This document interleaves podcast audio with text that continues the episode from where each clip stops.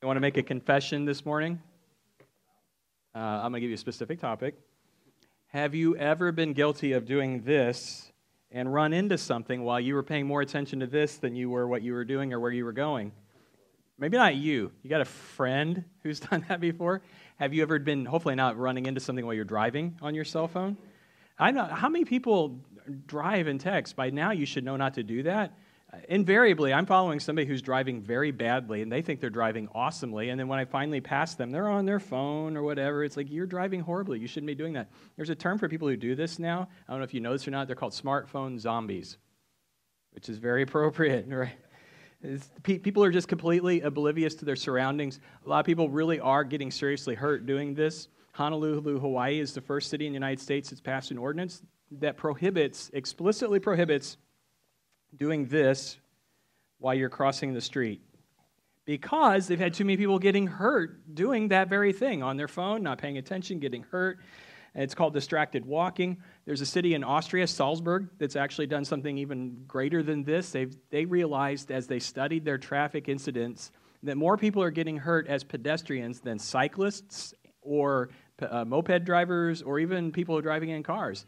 They got tired of people walking into traffic and ending up in the hospital or the morgue. So what they did is, I think we might have a picture here. Yeah, they put up uh, these airbags on different light posts. No joke. Now, if you don't speak German, what that says is, will the next car be so well padded?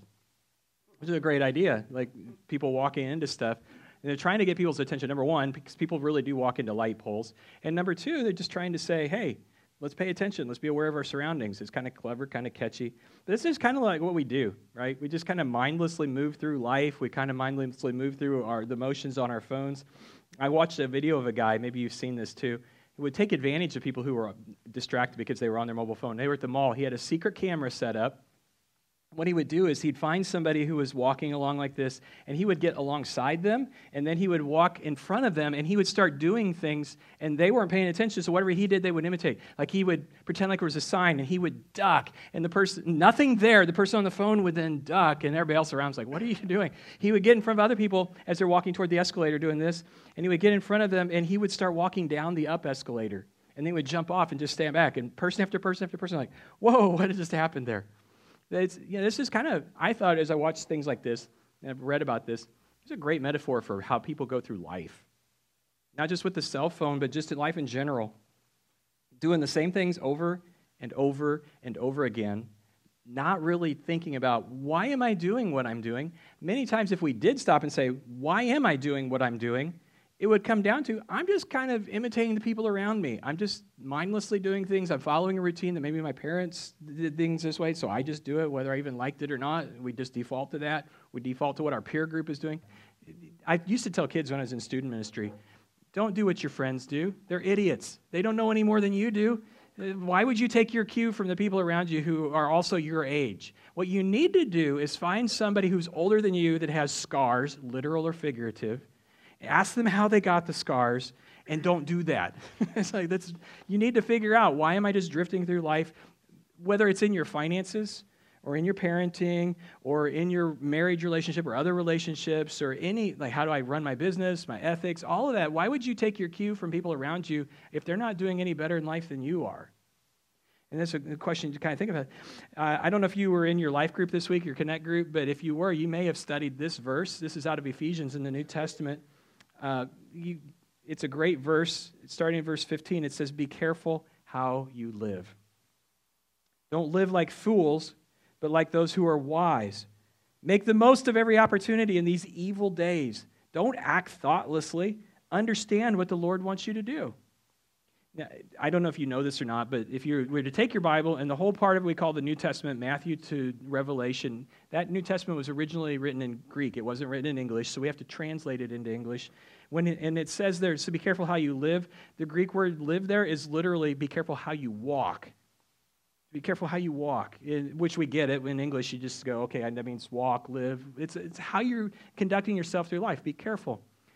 Remember the first time I went to my friend Mike's house got out of the car, started through the front yard. I was about a third of the way to his front porch when he walked out and he said, Be careful of the landmines. And I froze. See, here's what you have to know. If you knew Mike, well, let's just put it this way. If you asked anybody who in St. Charles County would be most likely to have honest to God real landmines in their yard, everyone would say Mike. So I, he says, be careful of landmines. I froze. A shot of adrenaline surged through my body. So I'm thinking, I'm 95% certain I'm standing in an honest to God minefield right now. and I, I think he saw the look of panic come across my face because he goes, the dogs? And then I got a surge of panic in a different direction because I remembered Mike had two enormous pony sized dogs, like Great Danes. Apparently, I was walking through their toilet, through the front yard. So when he said, be careful, you know, watch out for landmines, oh, okay, I haven't hit any yet. And I, believe me, I was careful how I walked from that point to the porch, and then I went around down the driveway the next time. And that's the idea in these verses. Be careful how you walk, because these days are evil. The people around you, they're just going with the flow. They're acting very foolishly. And if you just do what everybody else in the culture around you is doing, you're going to end up doing a whole lot of foolish things because a whole lot of people around you, as they live their life, don't really care what God's will is for their life. And so you don't want to follow them. You want to be careful how you walk or how you live. And I, I, I know for myself, just to be completely honest, there have been times in my life where I've just mindlessly followed what other people around me, and my peers, were doing, or what I just kind of picked up here and there and it led to some things that I wish that weren't part of my life. Maybe you can say the same thing. That's what we're doing in this series, Wisdom. We're asking the question how can I make better choices from here forward so that I don't have things in my rearview mirror that I regret, that I can be mindful about how I live my life? So we're going to be in Proverbs chapter 2 today. If you've got a, a Bible, you can turn there. If you've got a smartphone app, you can pull that up. And here's an encouragement I would have for you. If you came in here and you don't have a Bible and you don't have the Bible app on your phone, there are Bibles sitting at the back. You are welcome to grab one. You can leave it on your way out. You're welcome to take it with you. You can write in that thing. It's okay. So that's like a gift to us, from us to you. We want you to be in the Bible. So we're in Proverbs 2. Let's go, read, go ahead and read this together. It'll be up on the screen if you don't have either of those things available to you. Listen to this. My child, listen to what I say. Treasure my commands. Tune your ears to wisdom. Concentrate on understanding. Cry out for insight. Ask for understanding. Search for them like you would search for silver. Seek them out like hidden treasure. Then you'll understand what it means to fear the Lord. You'll gain a knowledge of God. For the Lord grants wisdom. From his mouth come knowledge and understanding. He grants a treasure of common sense to the honest. He's a shield to those who walk with integrity. He guards the path of the just. He even protects those who are faithful to him. Now, the man who wrote these words is King Solomon, arguably the smartest, wisest man who ever walked this planet until Jesus got here. And then he took the title, and nobody's ever been that wise ever since. But Solomon, wisest guy who ever lived. And what we have here in Proverbs in your Bible are a collection of his wise sayings and teachings. They're all assembled together there along with some other Proverbs. And it's, it's as if Solomon has literally collected his wisdom and said to his children and his grandchildren, and even to us, he's like pleading with us I've got some wisdom. This is a very valuable thing, and you need this in your life if you're going to live a good life. So, here, do everything you can. Tune your ear to it and seek it out like it's a treasure, and just do everything you can to gather this and bring it into your life and learn it and download it because you need this. I need this. We all need wisdom. Now, if you were not here last week, we unpacked what wisdom actually means. If you were, maybe you just want a refresher, that's okay. So, just like the New Testament of the Bible was written in Greek originally, the Old Testament of the Bible was written in Hebrew. We have to translate, it, translate that into English so we can understand it. The word wisdom in Hebrew is literally the word skill. You think about the skill it takes to, you know, build something with carpentry skills. That's a skill that you can learn and acquire. Uh, computer programming skills. If you maybe you're a skilled negotiator and you're able to get your side across or to convincingly teach someone, those are skills, right? Wisdom is a skill, and here's what wisdom is the skill of it's the skill of making good decisions that lead to a good life. And since it is a skill, this is something you can learn. You can get better at it with practice, and you should. So, this is what we're doing. We're trying to take all of these ideas. It's like when Solomon wrote these words in chapter 2, and he's, it's like he's layering words like understanding, knowledge, common sense. He's trying to create a picture of what a good life looks like. And it starts with this skill of making wise choices. And I know for me, and I know this for you too, we need wisdom at every stage of our life. There will never be a time when you outgrow the need for wisdom in your life. It's just not going to happen. I can look back in my life and I can see there were a lot of choices that Brian in my teens and 20s made that were, I was a very foolish young man in some ways. I'm pretty sure looking around, I'm in good company, right? Don't judge. but I mean, like when I first got married, I had a lot of things to learn. I had a lot of wisdom to download, and my wife was happy to teach me. Um, and I, I'm being completely serious. I did, like, for example, I figured out real quick that I didn't know how to do laundry. Apparently, don't know if you know this or not, there are some things that should not be washed together. You don't put red things and white things together unless you want a whole bunch of pink things. That actually happened in our house. Apparently, there's a rule that says not everything needs to be dried on high heat. Anybody else learn that rule too? My thinking is, but if you dry it on high heat, it gets dry faster, saves money. See where I'm going here? You shrink one expensive sweater and you are banned for life from doing the laundry. Which, guys, come on, help me out here. Isn't that kind of wise? For the price of one expensive sweater, I haven't had to do laundry for 25 years. So there's a little wisdom there, I think. There's, so I, I think there's some wisdom that all of us need to acquire. My younger self needed wisdom. Myself right now, in, you know, in this decade of my life, I need wisdom. When I'm in the third and fourth quarter of my life, I'm still going to need wisdom. So are you. Everything seems different when you reach a new stage of life. Some of you can, you've been alive long enough, you know what I'm talking about. And there's new challenges. And the same challenges look different when you're a parent as they did when you were just a kid on your own. And, and then when you're looking at, I'm, I'm going towards my grandkids now, and I'm trying thinking about my legacy that I leave. And, and at every stage of life, there's a way you can blow it. really, I'm serious. And we need wisdom to make those choices so we look back and go, I'm really happy how I'm going with my life. No, no, matter what age you are, you need wisdom. So we need to seek it out and find it. And I'm talking to you as a guy who needs this myself. I don't know why God asked me to be your pastor, but He did. So we're all just together. We're going to try to do the best we can to learn this and figure out what wise living looks like. So, how do you get wisdom? Glad you asked. Let's figure this out. One thing that I've noticed just from listening to Solomon is wisdom starts with a healthy fear of the Lord. You can even write that down if you want to. That's what wisdom is. It starts with a fear of the Lord. The verse that we read last week, Proverbs 1 7, says, The fear of the Lord is the beginning of knowledge. But fools despise wisdom and instruction. If you were even to go further ahead into Proverbs chapter 9, verse 10, it says, The fear of the Lord is the beginning of wisdom, and knowledge of the Holy One, it's understanding. So, my question would be then, well, what does it mean to fear the Lord? I'm talking Hebrew again here. So, which one? Because fear can be terror, dread, oh my gosh. But fear can also be awe, respect, right? So, there's, there's a little bit of a dis- difference here. When we're talking about fear of the Lord, does God want us to be terrified of Him or does He want us to be in awe of Him and respect Him?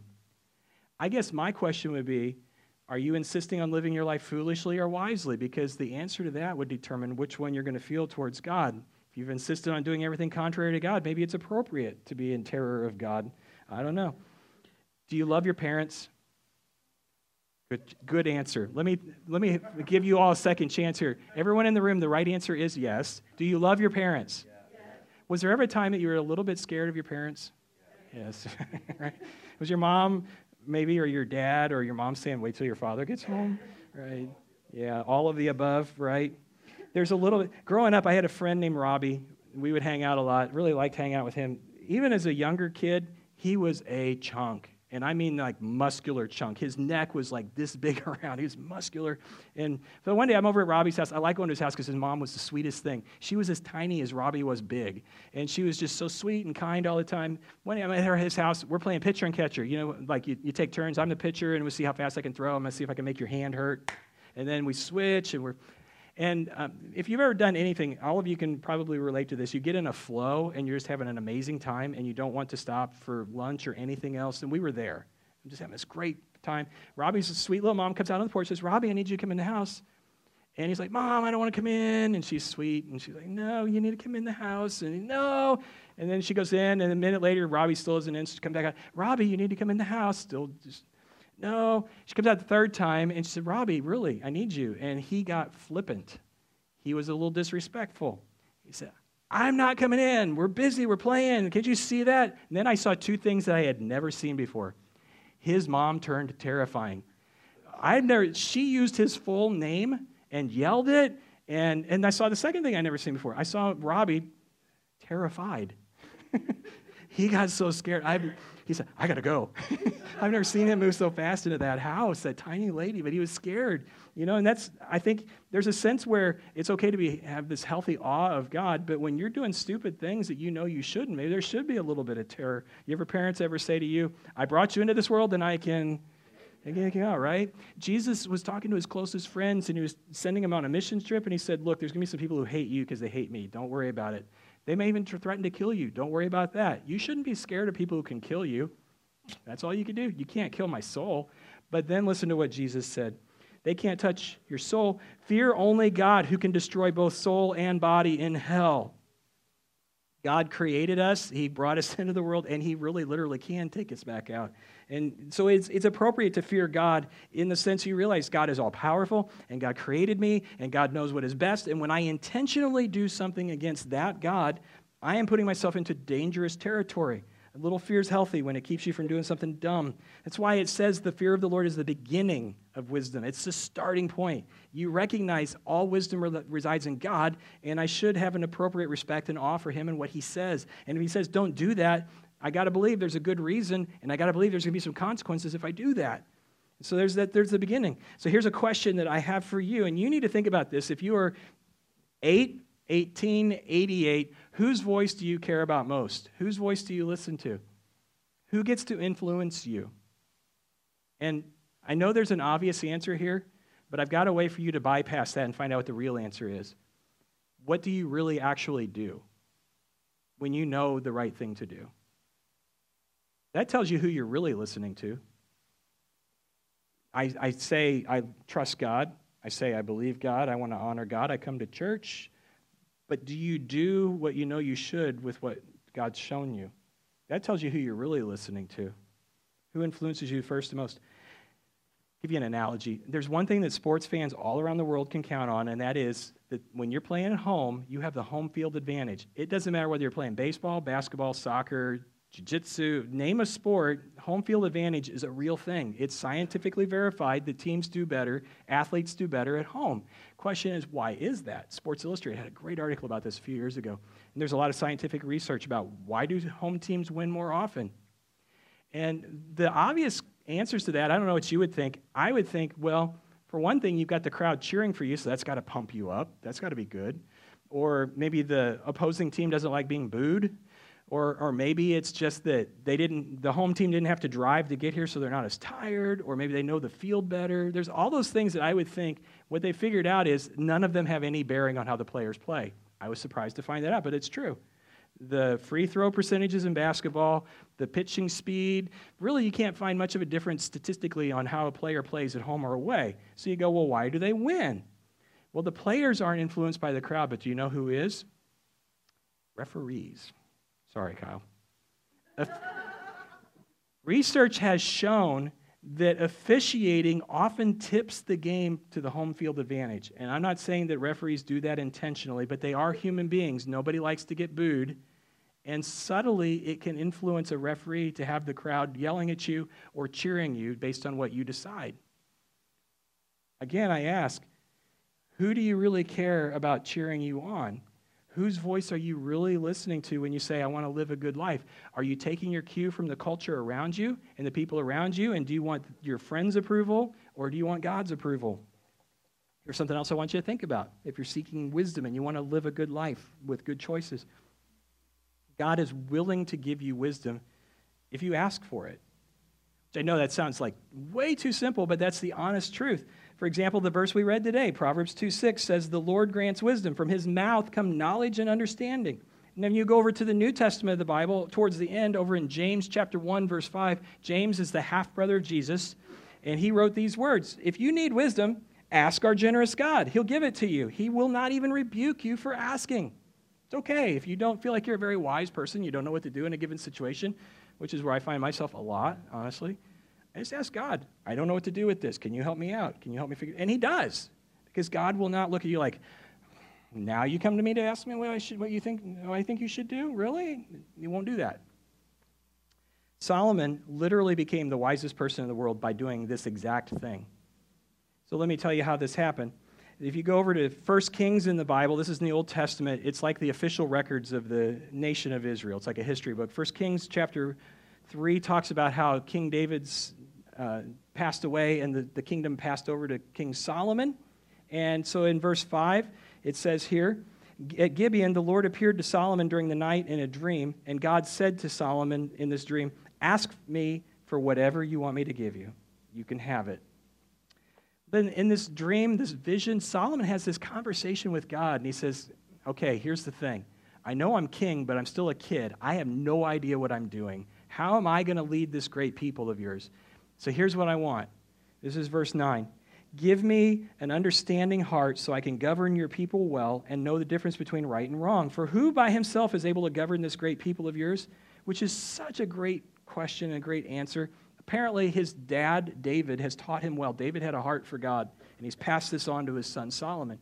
And it's such a great answer, the Lord thought so too. Verses 10 says this The Lord was pleased that Solomon had asked for wisdom so God replied, Okay, because you've asked for wisdom in governing my people with justice, and you've not asked for long life or wealth or death of your enemies, I'm going to give you what you've asked for. I will give you such a wise and understanding heart, such as no one else has had or ever will have.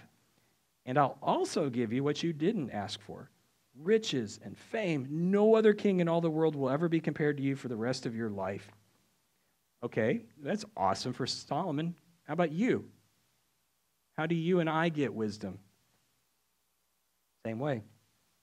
Obviously, if you feel like you would like to increase your wisdom level, you should ask God for it. Don't be afraid to pray a very simple prayer God, make me wise.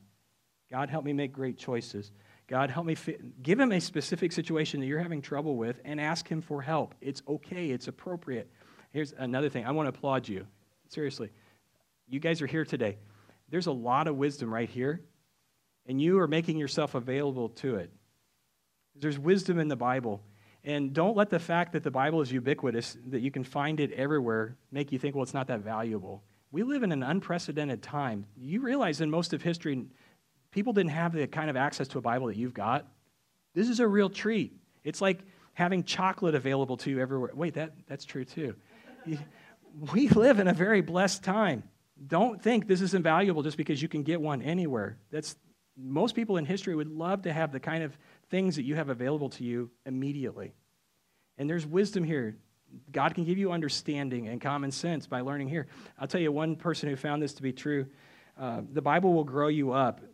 For example, in the New Testament times, when the churches were starting to get planted in different cities, Paul, who was a Christian leader, started a bunch of churches, wrote a bunch of what we have in the New Testament of the Bible, had a young protege named Timothy. And uh, Timothy was a pastor, a young guy, but he was pastor in a big church.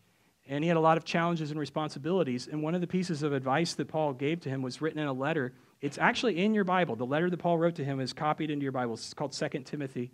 And here's what Paul told him Timothy, look, you got to understand this. You've been taught the Holy Scriptures. This is 2 Timothy 3.15. You've been taught the Holy Scriptures from childhood. They have given you the wisdom to receive the salvation that comes by trusting Christ Jesus. This is one of the ways you gain wisdom is getting engaged in your Bible. I hope that you're doing the Proverbs challenge. If this means nothing to you, let me just tell you a little bit about what it is. So there are 31 chapters in Proverbs. There are 31 days in January. What we've agreed to do together is we'll read a chapter a day. If you're like, I haven't heard about this, that's fine. You can start today, January 14th, right?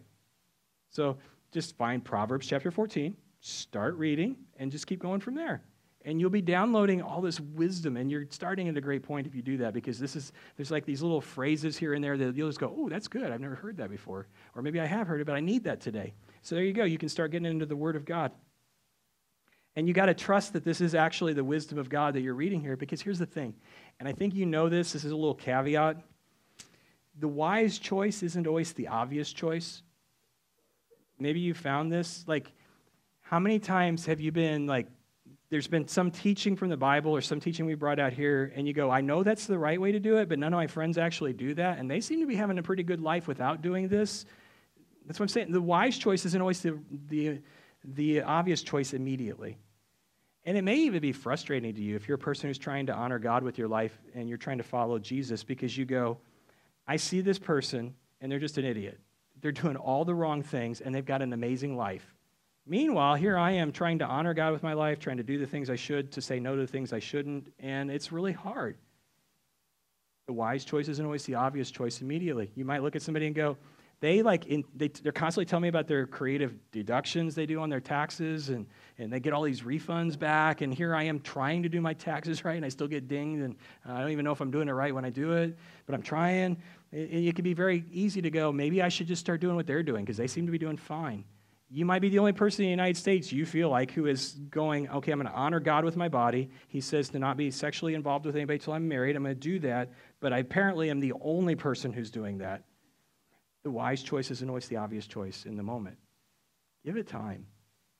Just pretend like you're watching a reality show and it's got another three years to run. Eventually, you're going to see wisdom borne out because here's the thing wisdom's outcome isn't always seen immediately, but it's always seen eventually. And you will see the wisdom of following God's ways. Trust me on that.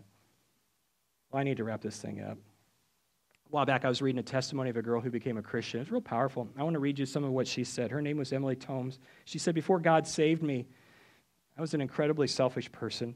I mean, I was pretty well liked by most people, but I had a tendency to overstep boundaries, act impulsively. I did what I perceived was best for me. You know anybody like that? Maybe a friend? She said, This led me to sleeping around, smoking marijuana, doing other destructive behaviors. Then, slowly but surely, my view of God and myself began to change. She said, I remember feeling terrified and at peace at the same time. Sounds to me like she's experiencing the fear of the Lord. I realized where I had been until that instant, and that scared me. I didn't know what I was going to do or what my life was going to be like, but I knew what I wasn't going to do. I wasn't going to defy God any longer. His will was my new life. And man, I'll tell you what, that is wisdom right there to say, God, whatever it is, I'm saying yes right now before I even know what it is. I'm open to you. I'm humble enough to know I don't know everything anymore, and I'm going to do whatever you say. If you're seeking wisdom, hey, you're seeking God. Whether you know it or not, anybody who is seeking wisdom is looking for God. And when you're looking for God, whether you know it or not, you're looking for Jesus. And that intersects with what we're doing here. Here at Connection, we are all about helping people get connected to God and to other people through Jesus. There's a great verse in the Bible that talks about Jesus, and he's not just some guy. Listen to this. This is Colossians 2 3. In Christ are hidden all the treasures of wisdom and knowledge of God. Best thing I could advise you to do is to seek out Jesus and to say, whatever it is, I'll do it. Whatever you say, I won't do it. That's the essence of becoming a Christian is to say, I'm going to trust someone else to be the leader of my life. I'm going to trust Jesus. I'm going to follow him. I'm going to submit my life to him. I'm going to be sorry for all the things I've done in my life that were wrong, because that's literally what sin is, is to miss God's expectations and his mark. And I'm going to embrace something new. I'm going to find forgiveness from God, and he's going to teach me a new way to live, and you'll see the outcome is going to be so much better.